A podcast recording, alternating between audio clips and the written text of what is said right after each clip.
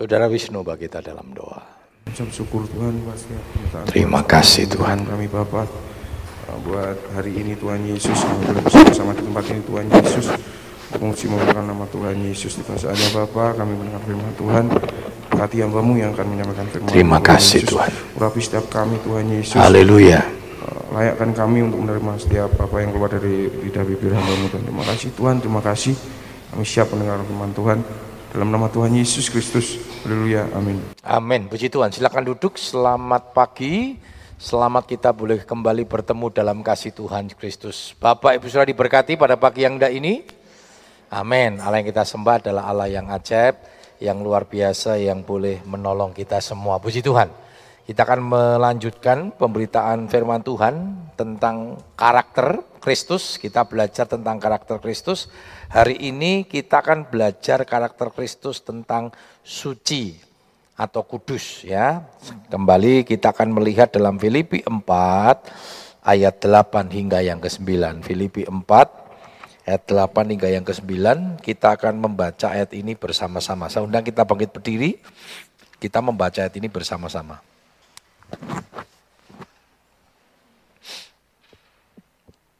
Ya. Dua, tiga.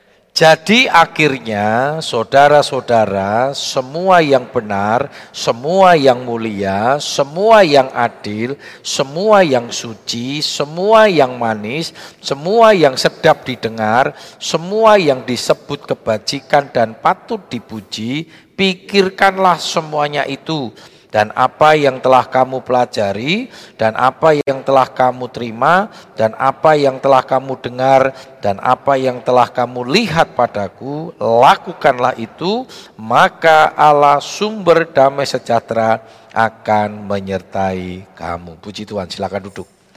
Kita sudah belajar ya, empat karakter hari ini ya tentang benar, Standar hidup kita bukan melakukan apa yang baik, tetapi apa yang benar. Mulia.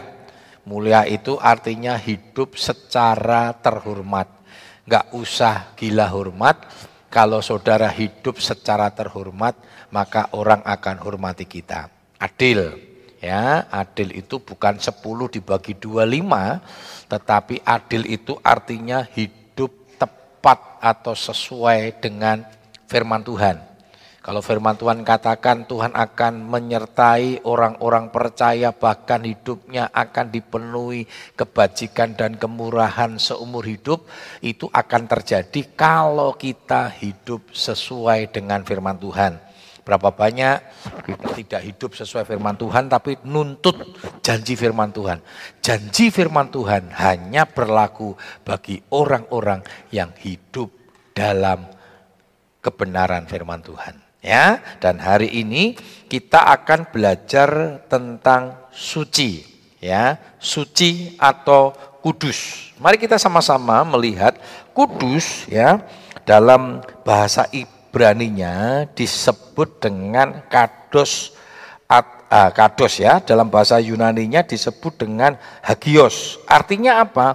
Pemisahan diri dari dunia untuk dikhususkan bagi Tuhan. Jadi artinya kudus itu kita dipisahkan dari dosa. Dipisahkan dari dunia ini, dunia pengertian dunia ini adalah dunia yang sudah hidup di dalam dosa, dunia yang sudah dikuasai oleh dosa. Ya. Itu dimaksud dengan dunia. Nanti kita akan melihat bersama-sama.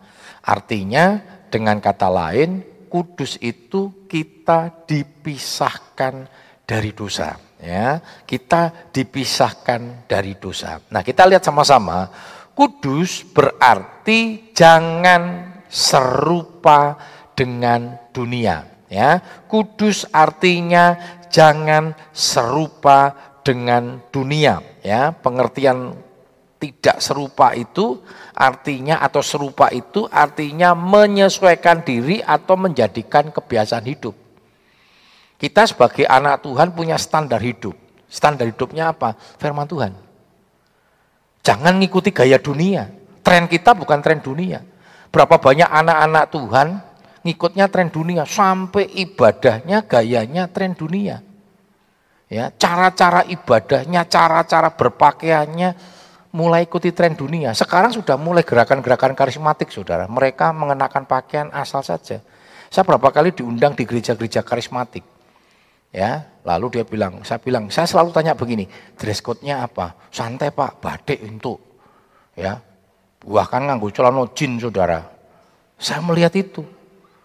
Nah ini tren dunia. Lalu dikatakan, kenapa? Lu, wis sing penting bukan pakaiannya, sing penting hatinya. Jangan lupa saudara. Amsal 4, 23 katakan apa? Jagalah hatimu dengan segala kewaspadaan, dari situ terpancar kehidupan. Wadah sudah lihat sekarang banyak ya. Apa ya, pangrok ya, apa itu yang grup-grup yang di pinggir jalan yang sing hidupnya gelandang itu sudah. Pang ya, pang ya, kelompok pang. Wah, jangan lihat bentuk fisik saya, hatiku lembut. Ah, enggak ada, Saudara. Itu ekspresi. Pang itu ekspresi pemberontakan, Saudara. Orang terima mungkin dengan orang tua dan sebagainya, wong mereka gelandang. Bukan berarti mereka nggak punya orang tua, saudara. Itu bentuk ekspresi pemberontakannya dia. Ya, dulu di kota Solo pernah ada, saudara. Waduh, pang. Ya, ya kita diamkan. Ya, dia nggak tahu eh, kampung kami itu kampung preman, saudara. Nah, waktu ditegur saudara, karena hidupnya berantakan, makan pinggir dibuang sakar PDW, kita kampung Nata, dia dibuang, ditegur, yang negur ini kebetulan polisi, tapi dia nggak ngerti kalau ini polisi, saudara.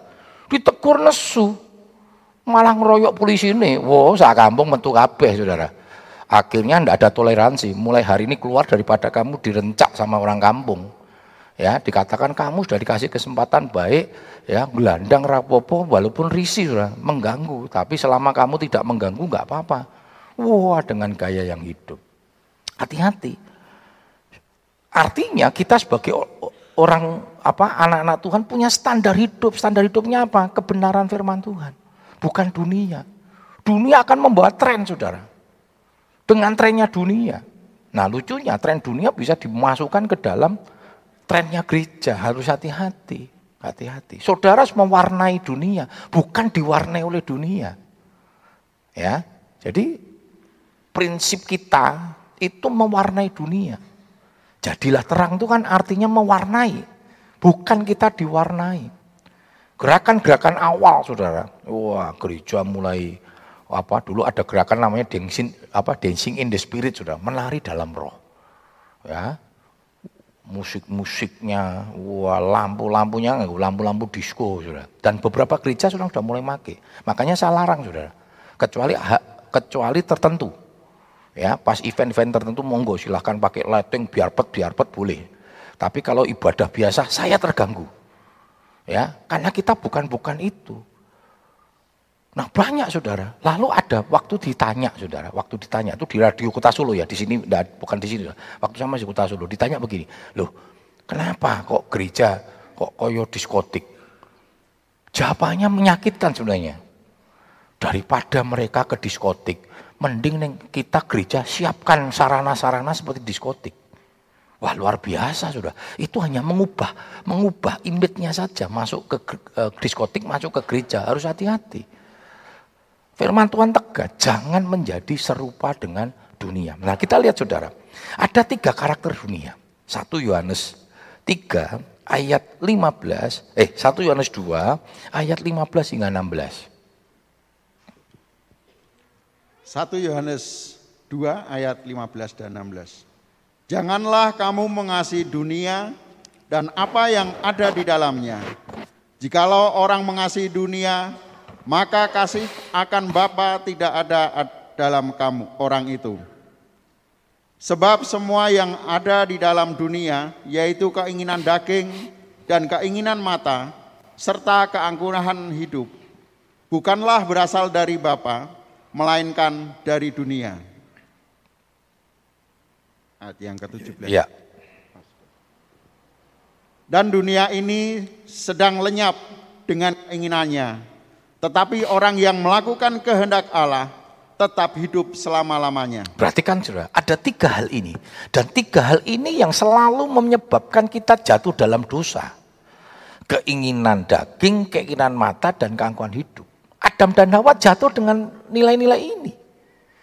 Dan banyak manusia jatuh dalam nilai-nilai ini. Keinginan daging, keinginan mata, dan keangkuhan hidup. Sudah lihat kejatuhan Daud saudara dengan Betseba. Ini kan ini masalah keinginan daging, keinginan mata. Delok, sudah harus hati-hati. Dari dari mana datangnya cinta? Dari mata turun ke hati. Hendak juga saudara. Orang buta itu kan akhirnya bisa menikah juga. Nah saudara kita lihat ketika Daud melihat dagingnya bekerja. ya Maka harus hati-hati saudara. Lalu keangkuhan hidupnya apa? Dia raja, dia punya otoritas. Dia panggil saudara. Bahkan ketika dia sudah berbuat dosa dan efek dari dosa itu dia harus terima saudara. Dia mencoba menutupi dengan dosa. Ini kesalahannya saudara. Ya, dia bunuh Uria. Walaupun niatnya suruh pulang dulu, suruh tidur sama istrinya. Uria ini baik sekali. Dia seorang prajurit teladan.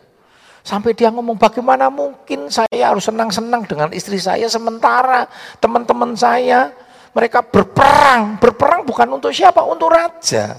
Ini orang yang apa namanya melakukan sesuatu uh, dia punya apa ya kehidupan luar biasa dia serahkan hidupnya sama raja bunuh saudara kenapa ya tiga hal ini kita harus hati-hati jaga itu keinginan mata keinginan daging dan keangkuhan hidup nah tiga hal ini yang sering kali menyebabkan kita jatuh dalam dosa ya jadi Jangan serupa dengan dunia. Jangan bawa konsep-konsep dunia ke dalam nilai-nilai kekristenan kita.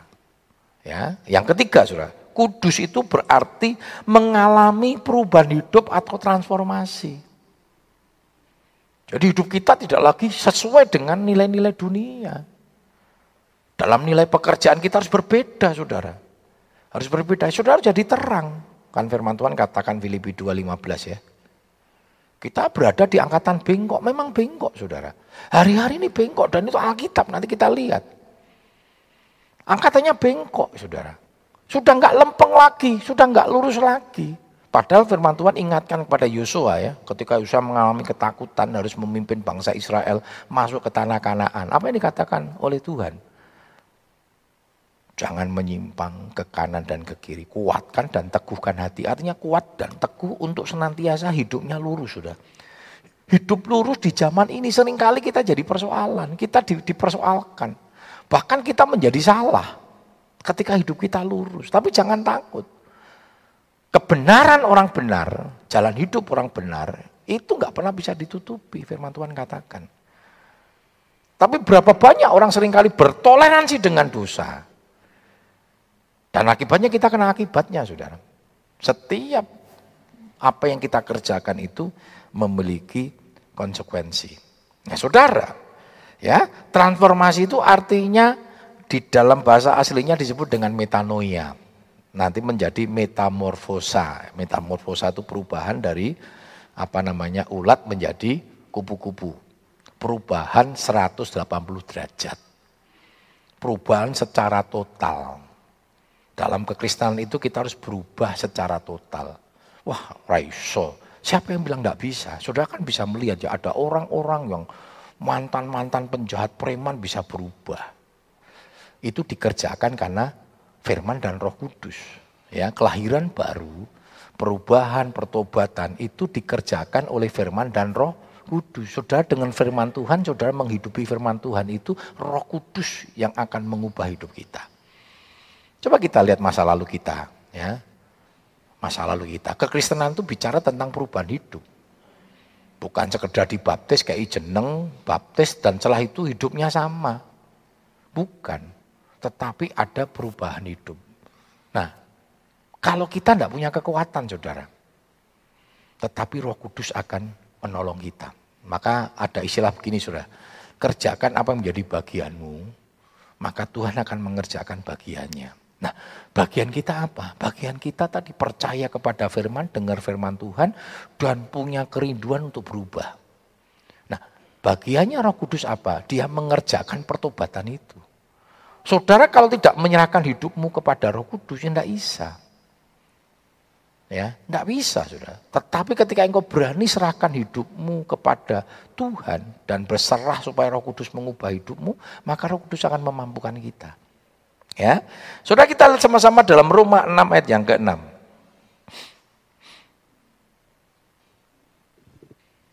Roma 6 ayat yang ke-6. Karena kita tahu bahwa manusia lama kita telah turut disalibkan supaya tubuh dosa kita hilang kuasanya. Agar jangan kita menghambat diri lagi kepada dosa. Iya, dikatakan kita ini sudah mengalami perubahan hidup ya dan jangan sampai kita diperhamba kembali di dalam dosa. Dosa ini yang membawa malapetaka, Saudara. Ya.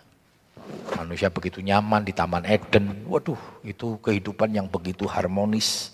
Hubungan manusia dengan Tuhan, hubungan manusia dengan sesama, hubungan manusia dengan ciptaan Tuhan yang lain dengan binatang-binatang harmoni saudara. Tetapi rusak kan? Wah nanti kerajaan seribu, dam, seribu tahun damai akan kembali kepada peristiwa di Taman Eden. Wah itu luar biasa saudara. Itu yang menjadi kerinduan kita. Maka dikatakan kerajaan seribu tahun damai.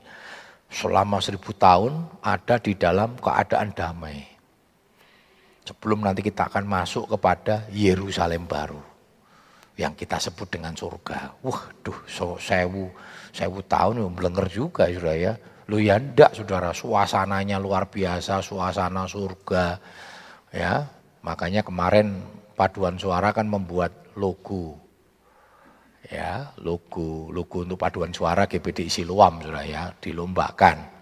Nah, akhirnya uh, pengurusnya ngomong begini, ini logo ini sampai akhir hayat katanya. Dan saya katakan kepada paduan suara, memang pelayanan paduan suara itu bersifat kekal, saudara. Musik bisa berhenti karena di surga rano keyboard, saudara. Kolekte berhenti, neng surga perlu kolekte. Ora perlu bangun atap, saudara. Enggak perlu operasional, enggak perlu cuci tangan, hand sanitizer, perlu, saudara. Tapi pujian kepada Tuhan itu enggak akan pernah berhenti terus akan kita naikkan, kita kumandangkan kepada Tuhan. Nanti kalau kita membaca di dalam kitab Wahyu tentang kerajaan surga, wah di sana pujian luar biasa, saudara.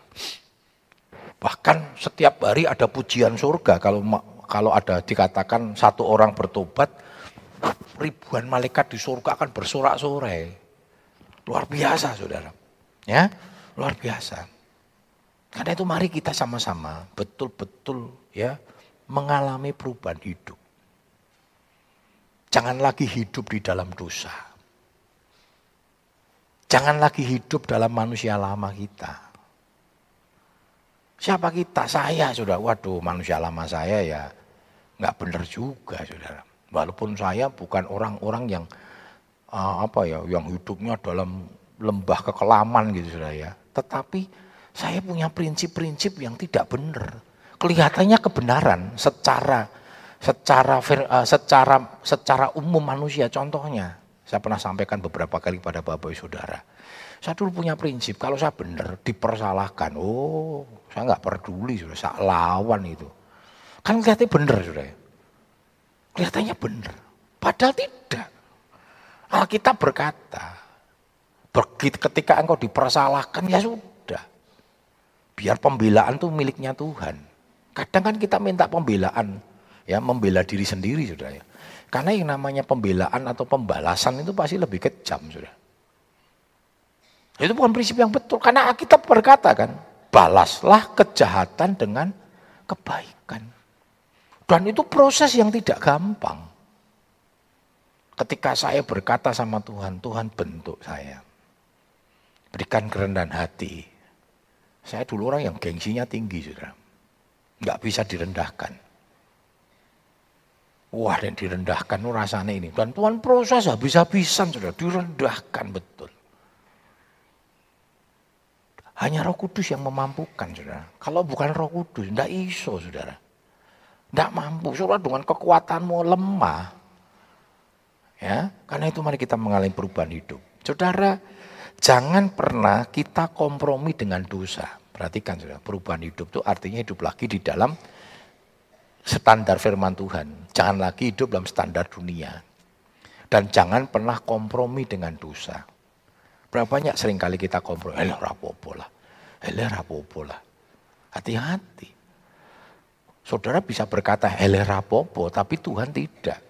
Jangan sepertinya kita ini kan prinsip-prinsip dunia melebihi Tuhan. Apa yang firman Tuhan sampaikan ya sudah, itu standar hidup kita. Coba kita lihat dalam Roma 6 23. Roma 6 ayat yang ke-23. Sebab upah dosa ialah maut, tetapi karunia Allah ialah hidup yang kekal dalam Kristus Yesus Tuhan kita. Perhatikan saudara, ada dua opsi, ada dua pilihan. Hidup dalam dosa, maut, tetapi hidup dalam kasih karunia adalah hidup yang kekal. Nah sekarang saudara ada di mana saudara? Ingat Tuhan tidak pernah jadikan kita robot. Tuhan kasih free will. Maka selalu kan ada pilihan, ada opsi. Dikatakan tadi bahwa upah dosa ialah maut. Itu opsi kalau saudara milih dosa. Dan jangan main-main dengan dosa. Dan jangan pernah menyepelekan dengan dosa. Dosa ini sesuatu yang mengerikan. Karena itu kita harus jaga itu. Tetapi kasih karunia, kalau saudara hidup dalam kasih karunia, saudara kan nikmati hidup kekal. Kasih karunia itu apa? Kematian Yesus. Yang kita peringati setiap minggu pertama. Kenapa kita peringati setiap minggu pertama? Supaya kita diingatkan. Hidupmu itu karena kasih karunia, bukan karena kehebatan kita. Dan jangan sepelekan itu, di dunia sementara, fana saudara. Tapi ada hidup dalam kekekalan nanti yang paling penting. Di dunia 70-80 tahun saja. Ya, di atasnya itu kebanggaannya penderitaan dikatakan. Tidak lama saudara. Karena itu mari kita gunakan waktu yang singkat ini. Eh, pujian berkata hidup ini adalah kesem, kesempatan. Mari kita mempergunakan. Ambillah opsi Tuhan berikan setiap opsi itu kepada kita. Terserah ambil opsinya. Oh saya mau hidup dalam kebenaran, ya monggo. Engkau akan menikmati konsekuensi dari hidup dalam kebenaranmu. Karena itu saudara, jangan pernah sia-siakan kasih karunia. Dengan apa? Dengan hidup kembali dalam dosa. Dosa akan semakin memuncak hari-hari ini saudara. Dunia kan terus dikuasai dengan dosa. Dan dosa sekarang kan semakin mengerikan, terbuka. Perkawinan sejenis itu kan sudah sudah biasa. Sudah nonton di, di Amerika ya, film-film Amerika, saudara. Dan itu bukan sesuatu yang tabu. Maka di Amerika nggak ada itu. Ya,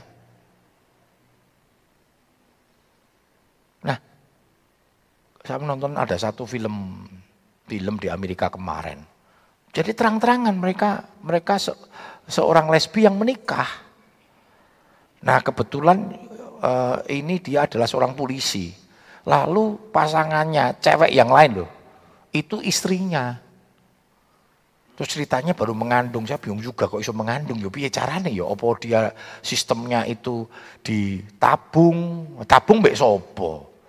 Berarti kan bukan bukan sama sama yang yang tapi dia bilang wah istri saya baru hamil wah saudara. Terus akhirnya melahirkan di selamat. Padahal ini cewek loh saudara sesama cewek. Saya baru mikir ya karena ndak ada iso tanya saya tak tanya lagi iki, iki anak isopo. Apa dia mengizinkan dengan cowok lain gitu dan sebagainya nggak ngerti. Ini ini dunia kan sudah rumit rusak. Dan dianggap itu hak asasi manusia. Hati-hati dengan hak asasi manusia. Seorang kabeh hak asasi, hak asasi, hak asasi. Saudara ngajar anak kita, saudara. Anak yang lapor ke polisi sudah ditangkap. Padahal Alkitab katakan apa? Hajarlah anakmu dengan rotan, tapi jangan mengingini kematiannya. Dijewer sampai abang lapor polisi, saudara. Bapaknya ditangkap, saudara. Wah ini kan luar biasa ini ya. Ini hari-hari ini luar biasa, saudara. Dan memang inilah dunia. Karena itu jangan lagi kembali kepada dunia. Jangan sia-siakan kasih karunia. Sudah dibaca tadi ya, 2 Korintus 6 ayat 1 hingga yang kedua. 2 Korintus 6 ayat 1 dan 2.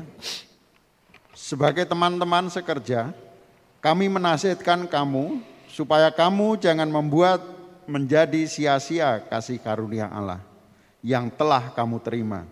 Yang kedua, sebab Allah berfirman, pada waktu aku berkenan, aku akan mendengarkan engkau. Dan pada hari aku menyelamatkan, aku akan menolong engkau. Sesungguhnya waktu ini adalah waktu perkenanan itu. Sesungguhnya hari ini adalah hari penyelamatan itu. Nah, perhatikan saudara. Jangan menjadikan sia-sia kasih karunia. Sia-sia itu akhirnya dianggap tidak berguna, tidak lagi diperhatikan. Ya, banyak suami istri, wah nek wis pakai pacaran nih koyo ini dunia milik kita berdua, Saudara. Sing liyane ngontrak. Begitu sudah menikah dan sebagainya, waduh Saudara.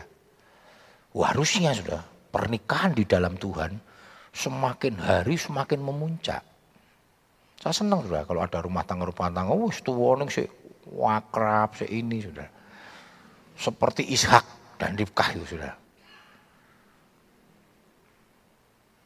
Itulah Alkitab. Semua ditulis dengan terbuka, dengan lugas. Alkitab berkata, Iskak dan Ribkah itu ketahuan cium-ciuman, saudara. Loh, bukan Iskak dan Ribkah itu usianya 20-30 tahun.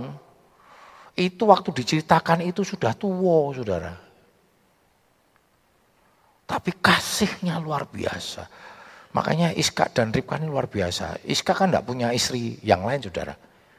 Ya, Bapak E Abraham itu kan wujudnya ya waduh setelah itu kan ada pernikahan lagi sudah. Wana E nanti saudara ya. Yakub itu malah bojone melapapat. Nah kita lihat saudara. Dia tidak pernah mensia-siakan kasih karunia itu, kasih yang dia sudah jalin, dinikmati begitu luar biasa. Demikian juga dengan Tuhan, sudah sudah diselamatkan sudah. Saya tidak tahu kita punya kesaksian yang pasti berbeda-beda tentang bagaimana Tuhan menyelamatkan kita. Seperti keluarga kami. Diselamatkan Tuhan kirim misionari dari Singapura dan Malaysia yang meminta izin supaya rumah kami dipakai untuk ibadah. Mungkin misionarinya ini sudah ya, pikir bapak saya bertobat. Ternyata tidak. Waktu itu belum waktunya ayah saya sudah. Waktunya kami, anak-anaknya diselamatkan dulu. Karena saya nggak nggak nggak nggak nggak mau karena dia masih kejawen sudah. Kejawen itu pintunya oke sudah, pintu hatinya oke. Buddha mau percaya, oh jos. Islam jos, Kristen ya jos semua saudara. Pokoknya dia berkata semua agama ya ape. Rasa fanatik satu agama kan gitu saudara. Itu kan nilai-nilai yang luar biasa itu. Tetapi bukan untuk menyelamatkan ayah saya pada waktu itu. Anak-anaknya diselamatkan sih. Dari situ saya mengenal Yesus. Mulai diajak sholat minggu dan sebagainya. Wah ayah saya masih butuh waktu yang panjang banget itu. Itu kan kasih karunia saudara. Makanya sering kali kalau saya cerita sama saudara-saudara saya, waduh kita ini bukan karena kasih karunia Tuhan, tidak ada gen pendeta, tidak ada anak Tuhan, ya. Mama saya bukan anak Tuhan, ayah saya bukan anak Tuhan. Saya nggak pernah diserahkan ke gereja, makanya kalau ada penyerahan anak, seneng saudara saya. Saya nggak pernah ngalami itu. Saya menyerahkan diri saya kepada Tuhan. Dan itu proses yang saya pikir, oh itu kasih karunia. Tololnya saya, bodohnya saya, kalau saya sudah menikmati kasih karunia itu, lalu saya sia-siakan. Wah ini kan harta yang luar biasa. Wah nilai yang sangat luar biasa. Berapa banyak kita sia-siakan kasih karunia? Engkau diselamatkan dari cara hidup nenek moyangmu yang sia-sia. Saya tidak tahu, saya sudah dipatahkan. Ketika saya percaya sama Tuhan, saya sudah dipatahkan dari nilai-nilai nenek moyang saya. Saya punya kakek, makanya kenapa saya saudara. Saya punya kakek itu menjadi abdi dalam keraton, saudara. Dan dia orang sakti. Dia menjaga pusakanya. Jadi kakek saya itu dari Cina asli, saudara. Nah waktu itu kan ada kerjasama antara keraton Solo dengan Cina. Dari Cina mungkin dia orang hebat, dikirimlah. Apa ya, nek orang sekolah itu pertukaran mahasiswa gitu. Nah ini pertukaran abdi dalam gitu saudara ya. Dan memang dia di, di, di, ditugaskan untuk menjadi abdi dalam di Keraton Surakarta dan itu namanya ada. Yang ngikuti ayah saya sama keponakan ayah saya. Keponakan ayah saya itu diangkat anak sama permaisuri ke-9. Wah dia punya gelar, nak cerita sama saya, gelarnya wah kanceng opo, KRT opo saudara. Tapi istrinya bilang, alah Gus, Gus, meh KRT, KMRT, cekel polisi tilang yang bayar. Kecuali ngono cekel, cekel polisi orang bayar. Walah, kata saudara. Artinya istri saya mau gini, rasa rasa kebanggaan itulah gitu saudara, tidak usah kebanggakan itu. Nah saudara, kalau saya melihat latar belakang, waduh, nah, bukan karena kasih karunia, tidak bisa saudara. Mosok saya harus menyia-nyiakan kasih karunia Tuhan yang Tuhan sudah menyelamatkan, rancang Tuhan kirim dua misioneri wong, wong Malaysia mbak Singapura untuk menyelamatkan kami. Kok masih disia-siakan? Nah, saya nggak tahu kalau kesaksian Bapak Saudara bagaimana Tuhan menyelamatkan kita saya pikir lebih dahsyat-dahsyat lagi. Saudara. Nah jangan sia-siakan. Nah yang ketiga saudara, kudus itu artinya mengerti kehendak Allah dengan benar. ya. Untuk mengerti kehendak Allah yang kudus maka kita harus hidup dalam kekudusan. Allah kita kudus. Untuk mengerti kehendak Tuhan, untuk bisa bercengkrama dengan Tuhan ya hiduplah dalam kekudusan. Coba kita lihat dalam 1 Petrus 1 ayat 16.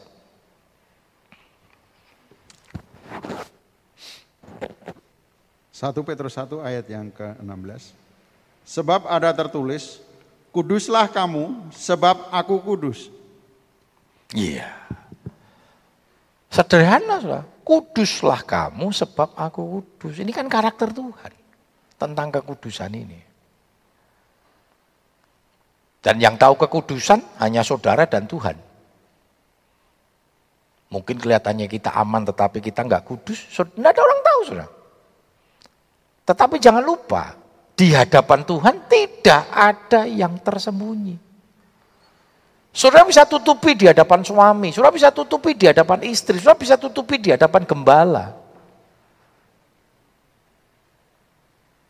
Tetapi kekudusan itu Tuhan tahu, nggak ada yang tersembunyi, saudara. Nggak ada yang tersembunyi. Tuhan ngerti. Karena itu kita mau jaga hidup kita. Hiduplah dalam kekudusan. Sebab tanpa kekudusan kita tidak mungkin dapat mengerti kehendak Allah. Coba kita lihat di dalam Ibrani 12 dan 14. Ibrani 12 ayat yang ke-14. Berusahalah hidup dengan, saya ulang, berusahalah hidup damai, saya ulang lagi, berusahalah hidup damai dengan semua orang dan kejarlah kekudusan, Sebab tanpa kekudusan tidak seorang pun akan melihat Tuhan. Tanpa kekudusan tidak mungkin orang ini bisa melihat Tuhan. Melihat Tuhan dalam arti kita bisa bercengkrama dengan Tuhan. Firman Tuhan itu luar biasa, saudara. Tuhan Allah kita itu dekat sama kita. Tetapi hiduplah dalam kekudusan. Masih ingat, Lucifer itu bukan dosa perbuatan, saudara. Baru dosa kehendak. Kehendak itu kan belum dilakukan. Niat itu kan belum dilakukan. Lucifer hanya berkata, aku hendak duduk. Kan belum duduk. Tapi Tuhan sudah langsung itu dosa, saudara. Didepaklah dari surga. Kenapa? Memang tidak ada toleransi bagi dosa di surga. Karena itu Tuhan datang ke dalam dunia mati buat kita supaya kita dibenarkan, supaya kita dikuduskan. Jadi belum belum bukan berarti terus nek ngono wong Kristen ini penak percaya Gusti Yesus selamat. Loh nanti dulu saudara. Bahkan ada satu gereja dulu saudara. Wah ini sesat juga saya bilang. Saya melihat ada, saya kenal orang ini saudara. Wah orang ini penjudi kelas kakap. Penjudinya bukan mengkeplek, nek ada kematian keplek saudara ya, saya burung ewu, sepuluh ewu enggak saudara sampai ke luar negeri. Ke Makau, dulu Pulau Christmas itu kan tempat perjudian sudah ya. Akhirnya ditutup. Wah saya lihat dia aktif di gereja sudah. Satu gereja di kota Solo saya seneng ya. Wah puji Tuhan yo saya bilang. Kok kue iso bertobat. Suripmu is puak ya orang Cina bilang kan puak ya. Uripmu puak tok, judi tok ya iso bertobat uh Tuhan jamah Roh Kudus kayak bersyukur loh. Terus yang mau gini yang bikin saya kaget loh. Lah iku enak wong dadi wong Kristen loh Gus. Lho kenapa? Wah kuwi dadi wong Kristen neng judi tetap jalan terus. Loh. Piye toh? Bahkan sekarang ini saya kadang sering menang. Loh. Kok iso? Wah, aku sebelum judi ditumpang tangan mbek gembalaku. Loh edan saudara saya bilang. Saya pikir tuh ngomong kosong loh. Ah ngapusi tenan, ora percaya. Waktu saya tanya bener saudara. Lah kok kowe setujui katanya. Alah daripada dia itu DT iki terus diumbar-umbar entek. Tak dongake menang perpuluhan. Lah wis edan kabeh saudara. Dunyane wis edan. Nek ora edan ora ku manan. Ning oleh luwe becik wong sing eling lan was padha itu pasafa Jawa aja ngomong dunyane wis edan aja ngedan kabeh saudara ini banyak orang edan ora edan loh Nek edan bener ya itu kan masalah ini leboke nek Solo Mangkunjayan rumah sakit jiwa saudara. Banyak orang edan. Hati-hati saudara. Dan itu kebenaran. Memangkat tumpang tangan, ya kok menang saudara. Pasang nomor dalam nama Yesus. 741. Wah kok yo metu saudara. Wah setan yo pinter saudara. Setan yo pinter saudara.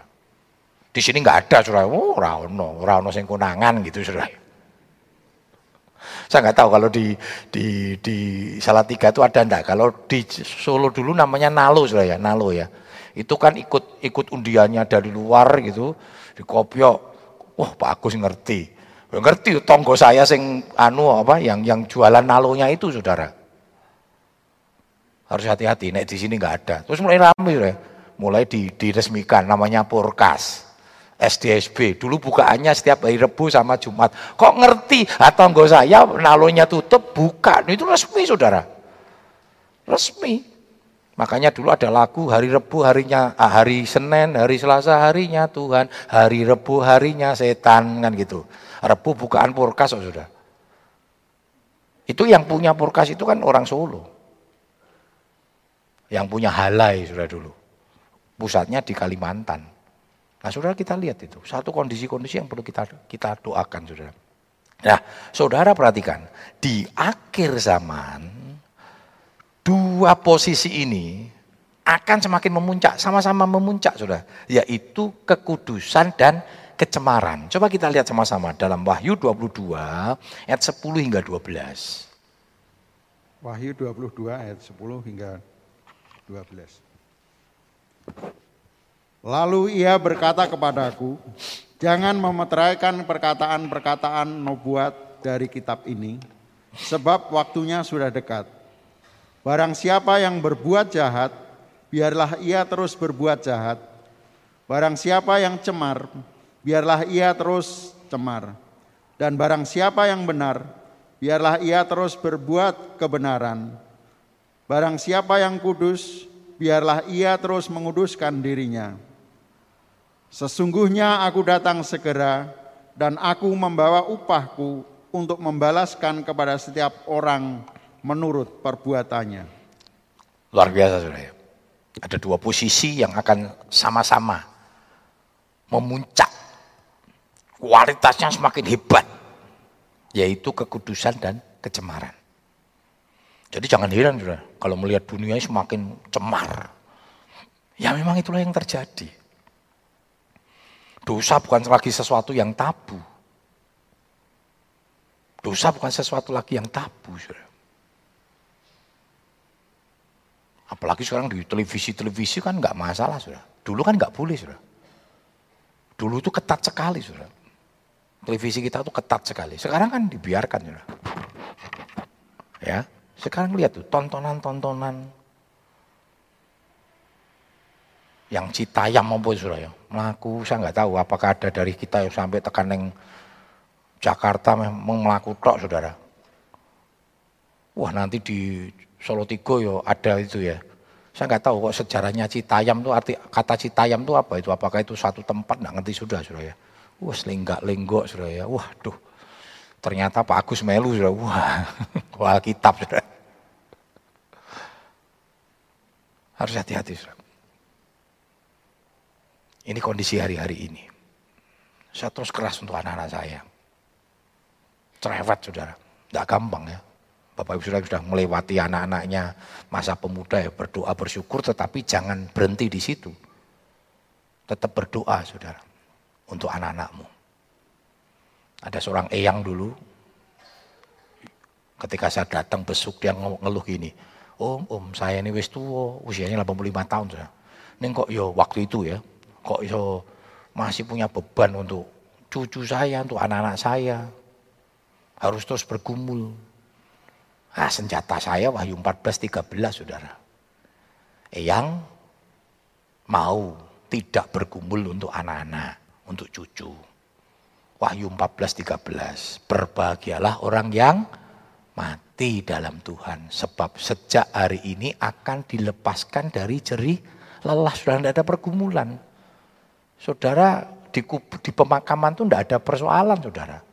Ada yang ngomong gini, oh no, buktinya digusur, eh, yang digusur kan sing mumet, sing murip saudara. Saya sing mati wis ora ono urusane saudara. Oh iya iya, ah selama kita masih bernafas, kita sebagai orang tua masih punya beban berdoa untuk anak-anakmu. Bapak ibu saudara yang sudah usia usia anugerah, jangan pernah berhenti untuk berdoa untuk anak-anakmu yang mungkin bahwa sudah punya pergumulan untuk anak-anak yang terhilang. Jangan berhenti berdoa untuk anak-anakmu. Masih ada mujizat, masih ada harapan. Jangan lelah, jangan menyerah. Saya tahu banyak jemaat-jemaat tempat ini punya pergumulan untuk keluarga-keluarganya, untuk anak-anaknya. Di tengah hari-hari ini yang tidak mudah, saudara. Terus berjuang untuk anak-anakmu. Jangan lelah. Jangan capek. Hidup dalam kekudusan. Jangan bertoleransi dengan dosa. Jangan sia-siakan kasih karunia. Perjamuan kudus mengingatkan kita pada kasih karunia itu. Allah kita baik. Allah kita mengasihi kita. Sebentar kita akan menikmati perjamuan kudus. Supaya kita diingatkan terus kepada kasih karunia Tuhan. Kita diselamatkan, siapa Agus, siapa saudara. Bisa diselamatkan itu semua karena kasih karunia. Hati kami penucapan syukur Tuhan, Engkau baik. Kami bersyukur kalau Tuhan layakkan kami menerima tubuh dan darahmu. Kami boleh bersatu di dalam tubuh dan darahmu Tuhan. Di dalam perjamuan yang kudus. Kami percaya perjamuan kudus boleh menjadi berkat bagi kami sekalian. Bahkan bilur-bilur menyembuhkan penyakit kami. Terima kasih Tuhan, layakkan kami. Kami bersyukur untuk kasih karunia, untuk kebaikan yang Tuhan nyatakan Amen. dalam hidup kami. Hambamu berhenti berbicara, tetapi biarlah kuasa roh kudus yang akan terus dimeteraikan ke dalam hati kami yang paling dalam. Nama Tuhan dipermuliakan, nama Tuhan diagungkan. Hanya di dalam nama Tuhan Yesus Kristus kami sudah berdoa. Haleluya. Amin.